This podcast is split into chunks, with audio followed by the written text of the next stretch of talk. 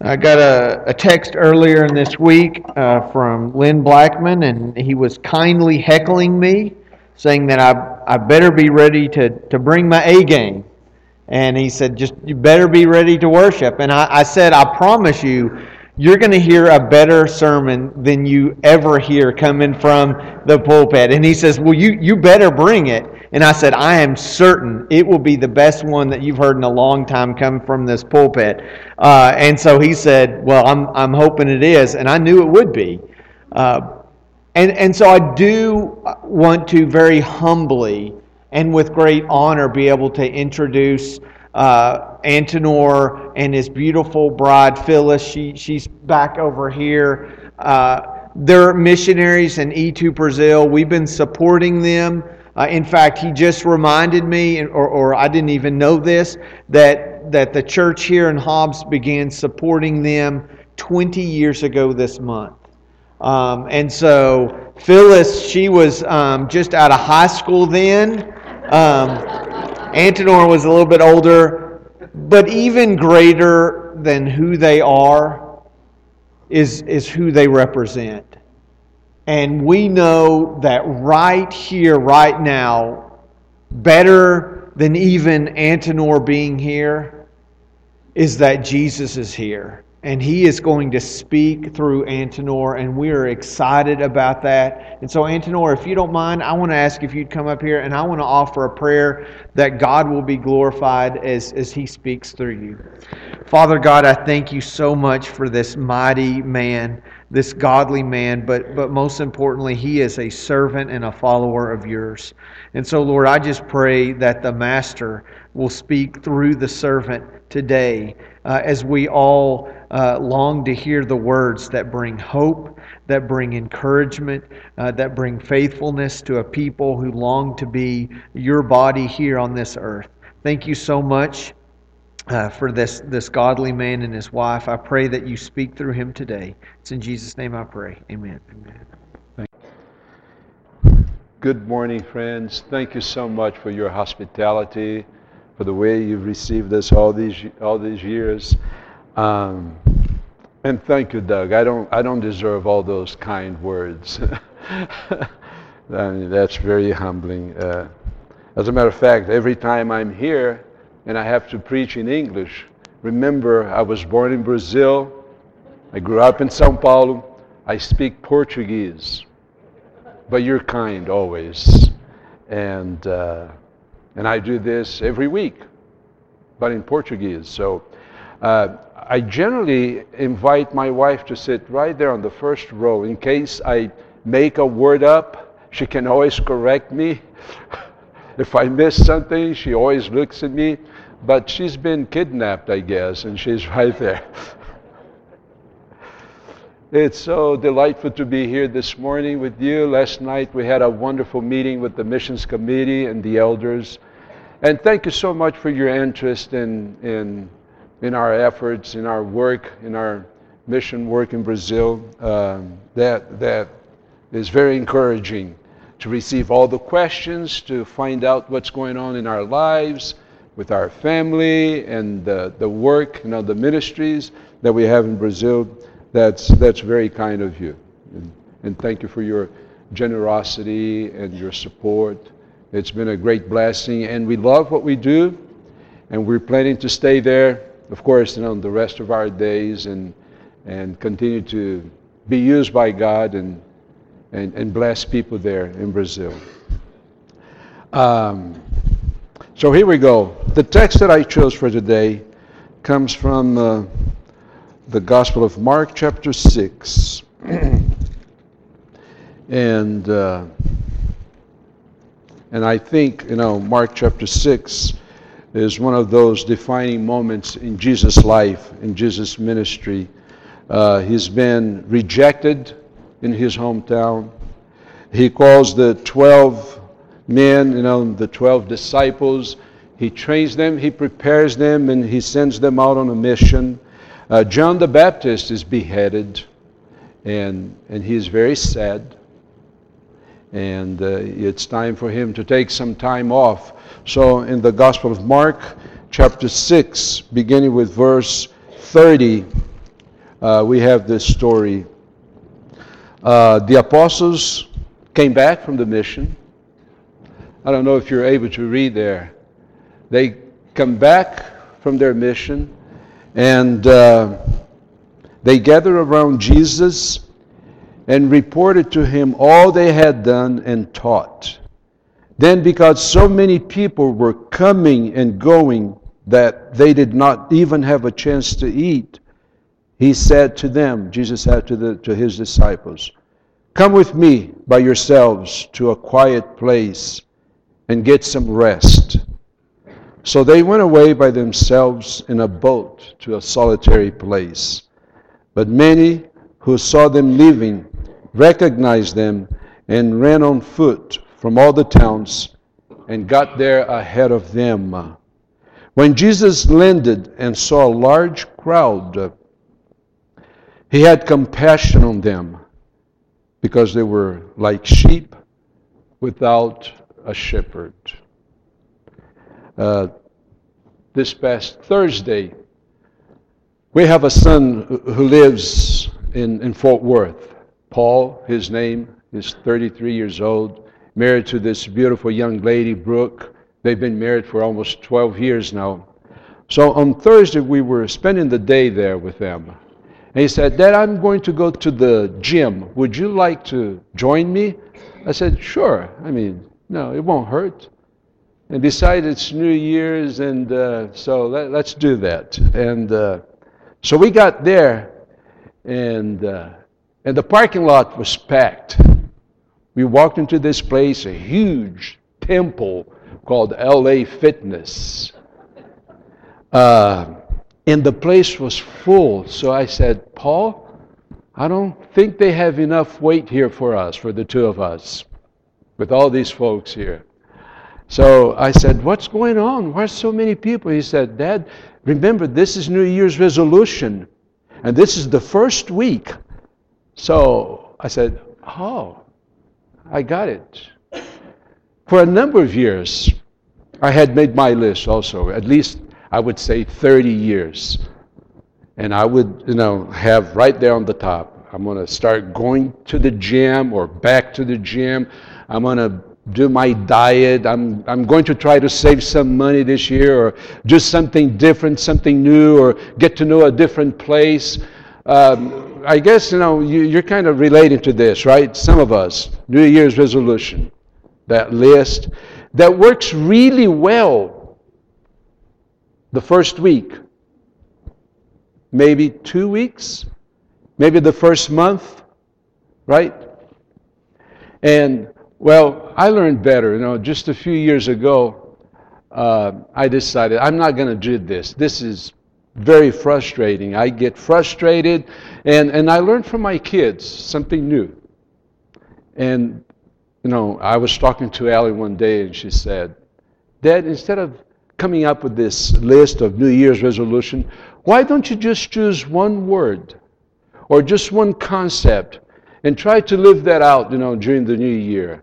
And I said, wow, that sounds easier. That sounds brilliant. I'm going to do that. So I started doing that a few years ago, about four or five years ago. So this year, just you know, just a few weeks ago, I was visiting with a couple. I was dealing with a very sensitive and a delicate situation, and it wasn't an easy conversation. It was it was kind of tense, and and uh, after the conversation, you know, was over, I went back home, and I was thinking, man, what did I learn today from this conversation, from this talk? And, and the word compassion came to my heart. I need to learn to be more compassionate. Compassion is a big deal to God because He's a compassionate God, He's a compassionate Father. Uh, my story is a story of compassion. I'm the number five of six siblings. And when I was two years old, still living in Sao Paulo, this big city there in Brazil, my dad's boss came to, he, to him one day and he said, uh, José, you're, you're going to have to leave town. I have a moving van for you. You pack your things, and tonight, in the middle of the night, you need to leave Sao Paulo. And I, I already got you transferred to somewhere else, another place, 300 miles north of Sao Paulo, because the military is after you. Okay, we were going through kind of like a revolution there in Brazil. The military came into power, and my daddy was very much involved in politics. And because of that, you know, he didn't have a whole lot of time for my mom, for the kids. So my mom felt abandoned. We felt very much neglected. He was an absent father. So in the middle of the night, when I was two years old, we fled. We left in the middle of the night and got to a new place where we had no friends, you know, didn't have anything, a home. Uh, mattresses were on the floor. You know, I've been, you know, my older brothers, you know, have told me, you know, the bits and pieces and the more, you know, the, the details of the story. But uh, one day in this new place, my dad was going to his office in the morning, and he passed by a house, and he saw a blackboard on the porch, front porch of this house. And on this blackboard, there was a Bible verse written. And that intrigued him. And the next day, he went by the same place, same house, and he saw the same blackboard with a different Bible verse written. And he probably wondered, I wonder if this is some kind of underground political group here. I'm going to stop. I'm going to ring the bell. I'm going to ask these folks what's going on here. He was a nominal Catholic. And to be a nominal Catholic meant nothing back then. You, you didn't have to go to the church. No, unless you wanted to baptize the little kid, or maybe somebody died, they had a mass for that, or you know, a wedding.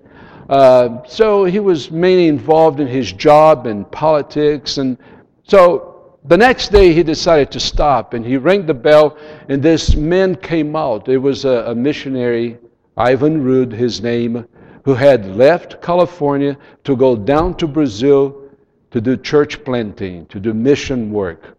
So he asked this man, What's going on here? Why do you put a Bible verse you know, on, on the front porch of your house? He said, Well, we have a small group here, and we get together once a week in the evening. We study the Bible. If you're interested in, in coming and studying the Bible with us, you know, you're more than welcome. And he said, Oh, okay, I'll, I'll do it. So he went, and, and everybody had a Bible in his hand. He had never held a Bible. You know, you didn't have to. Well, the priest did the Mass in, in Latin, and most of the time he had his back to the audience. So you didn't. They had all the answers. They they knew it all. You didn't have to worry about you know carrying a Bible, knowing your Bible. So he was very pleased with that, and he started going back. That was in 1960.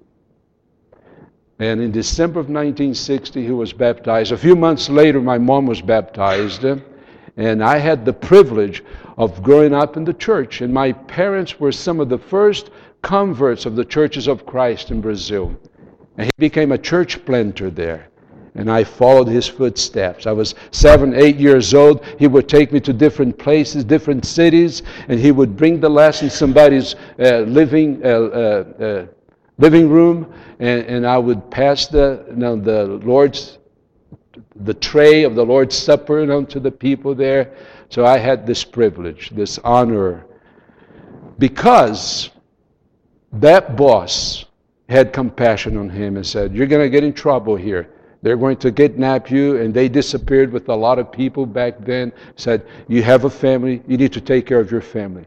Because that missionary, Ivan Rude, you know, decided to leave his country here and go down 10,000 kilometers away. And there, because of his compassion, moved by compassion, he was teaching the gospel to people there. And, and most of all, because God had compassion on my father, on my mother, on my family and I was blessed, you know, because of that. So compassion is a big deal to God.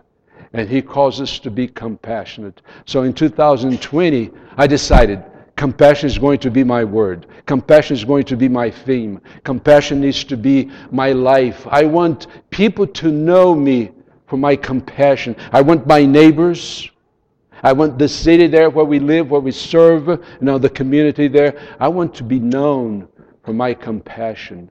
You know, when you look in the Bible, you see compassion, and we sing a lot about compassion today, about God's mercies and, and all. Uh, as a matter of fact, the greatest act of compassion from God was to send Jesus to this world.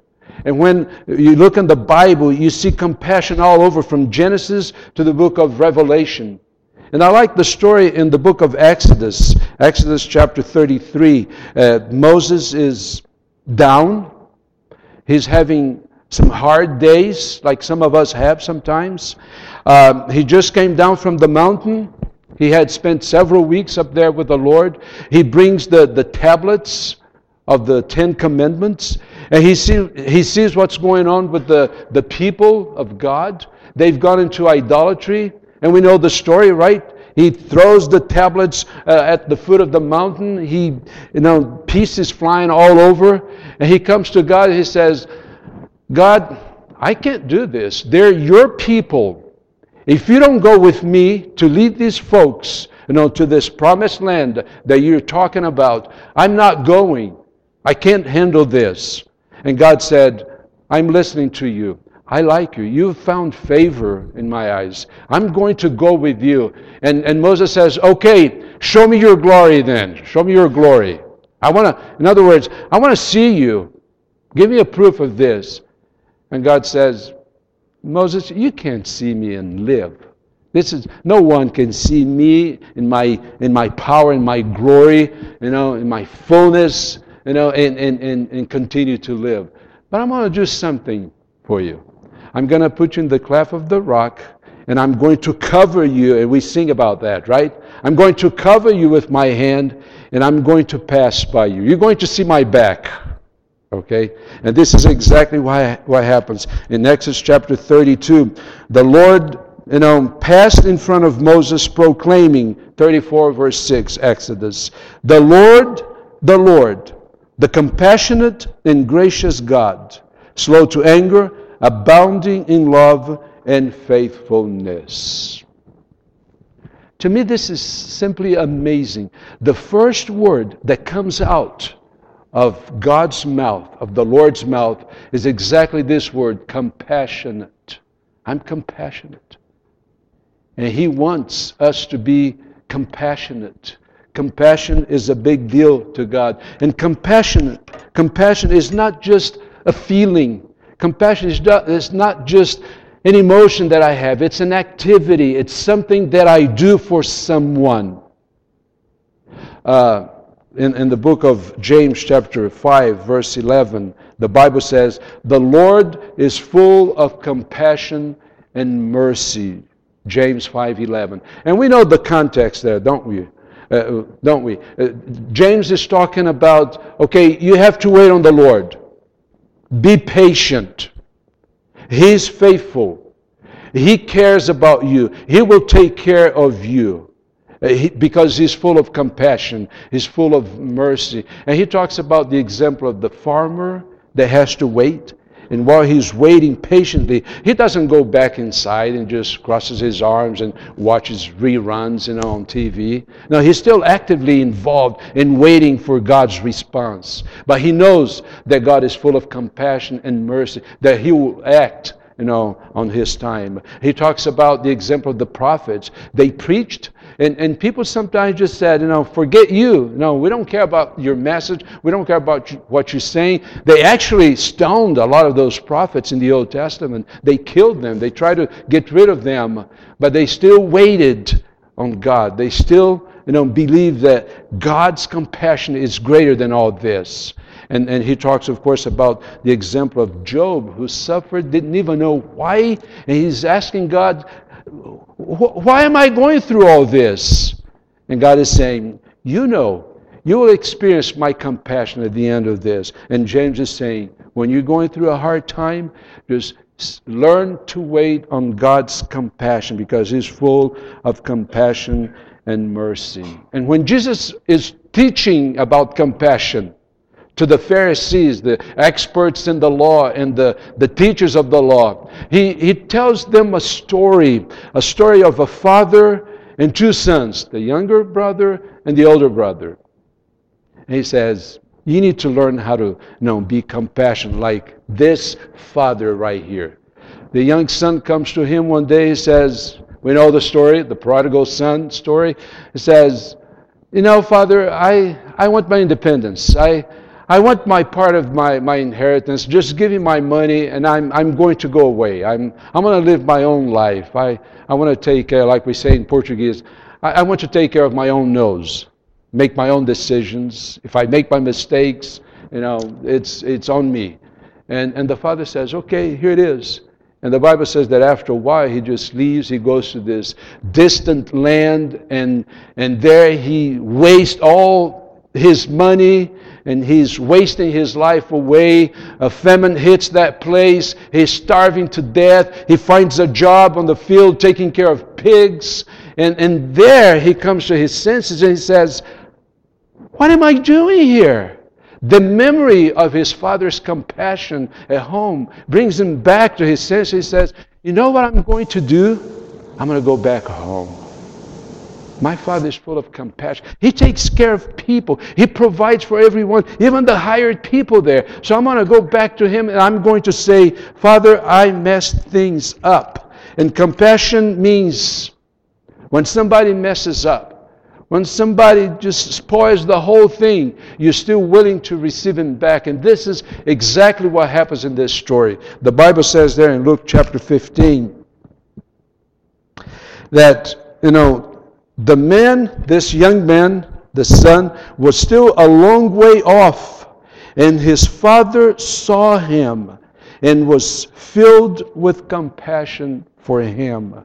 And he ran to his son, threw his arms around him, and kissed him. And then we know the rest of the story. Said, Bring the best, the most beautiful robe, sandals, the ring, let's give a party. And the older brother didn't like this. The Bible says he was angry because he didn't feel compassion. He wasn't moved by compassion like that father was. Uh, I have a son, I just mentioned, Paul. He's 33. And in the last few years, he's really struggled with his faith. He's been somewhat skeptical about church as an institution. And I remember until like kind of recently, you know, when I was very combative, I was always debating with him, and he's a very deep young man. He likes to talk theology, and I'm not that smart. I'm just rice and beans, just like the, the you know, regular kind of guy. But I remember I tried to convince him, and instead of bringing my son closer to me, I was actually repelling him. And then this past year, I decided you know what I'm going to do? I'm going to start showing more compassion to my son and listening to him, trying to understand him, to bring him back to me. And you know, it's amazing the turnaround to see, you know, what's happening in his life now. And, and this is what happens. This father in this story, filled with compassion, he goes and he throws himself on, on his son. And his son is back home. Compassion. Compassion always has a price. Remember the story of the Good Samaritan in Luke chapter 10? An expert in the law comes to Jesus. It seems like it's always the experts, right? They come to Jesus. And this guy says basically, uh, What do I need to do to go to heaven? What must I do to inherit eternal life? Uh, and Jesus answers, You need to love God above everything else. All your heart, your soul, your mind, your strength, and then love your neighbor. And this guy is clever. He's wanting a, a loophole. So he comes to Jesus and he says, Okay, good answer. Uh, who's my neighbor? In other words, do I have to love everyone? And Jesus says, Yes, you have to love everyone. But even if, if, if I look at the person and, and I just see the bad and the ugly, yeah, you have to love your neighbor, everyone. Uh, if, I see a different uh, skin color, you have to love your neighbor. If, if I don't like what he wears, what he drives, where he lives, you know, and, uh, and Jesus says, Yeah, let me tell you a story. Maybe you get the point here. And he talks about the Good Samaritan. And he's good, not because necessarily he looked good, but because he was good in God's presence. I think you know, in our cultures, sometimes we're, we're so consumed with looking good. We spend so much time in front of the mirror that we don't spend enough time in front of God saying, God, I don't want to just look good. I want to be good. And Jesus is talking about a man who's interested in being good, not just looking good. And he tells the story of the Good Samaritan. And, uh, and we know how much, you know, the Jews and the Samaritan hated each other, right? Samaritan, this mixed race. You know the story of the Assyrians there that invaded the northern tribes and so forth. And, and, and Jesus says, you know, one day this Jew is down, marginalized on the road, and we've been on that road from Jerusalem to Jericho. Phyllis and I have been there, and uh, a curvy place, you know. And um, said that guy was beaten down, he's bleeding, he's about to lose his life right there. You know, he was assaulted, and uh, and here comes a, a priest. The priest, I mean, from a distance says, "Ooh, I don't want to get involved." He avoided the situation. And then comes a Levite, and he looks at him and says, Hmm, I'm in a hurry. And finally comes the third guy, the Good Samaritan, the, the enemy, you know, the hated by the, the, this Jew. He decides to look.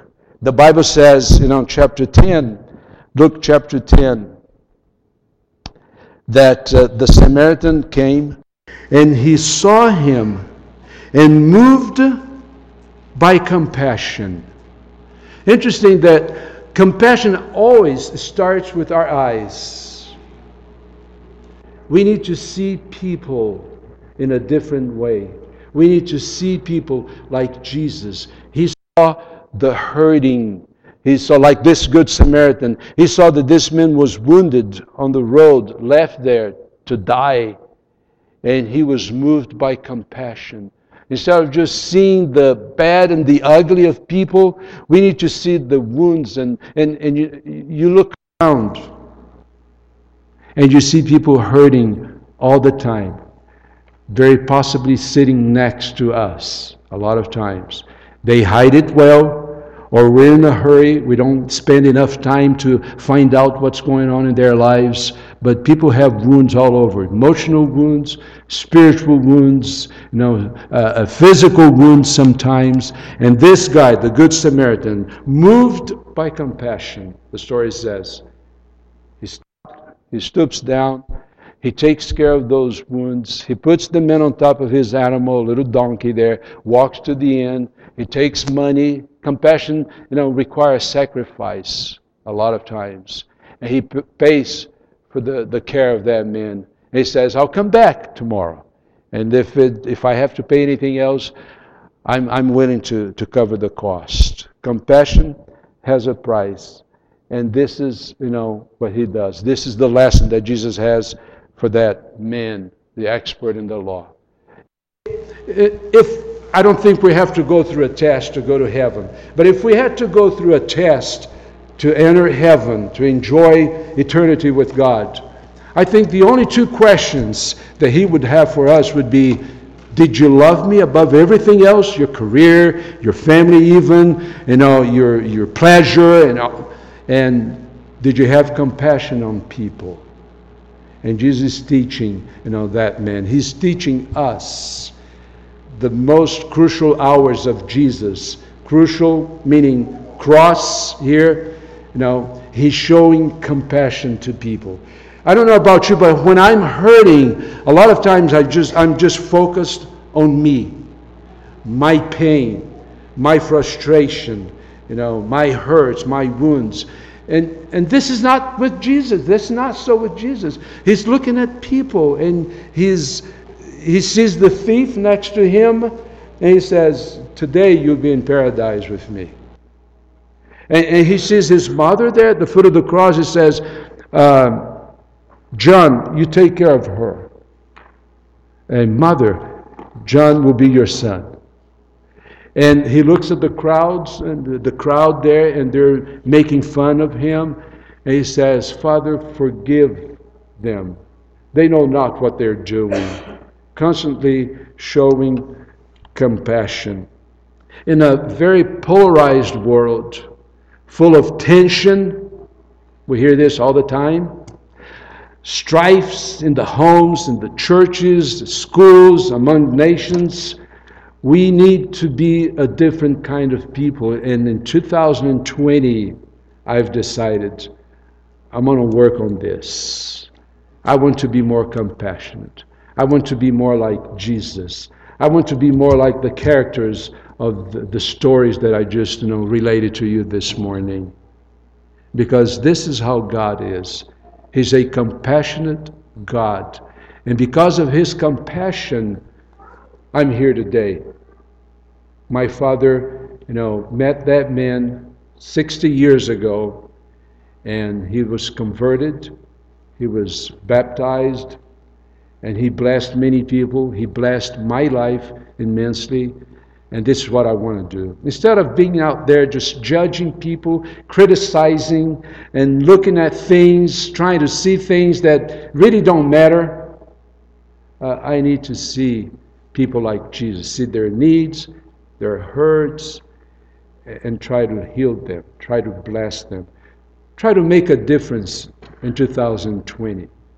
And I hope that you have the same heart, that we continue to look at Jesus and learn from Jesus always.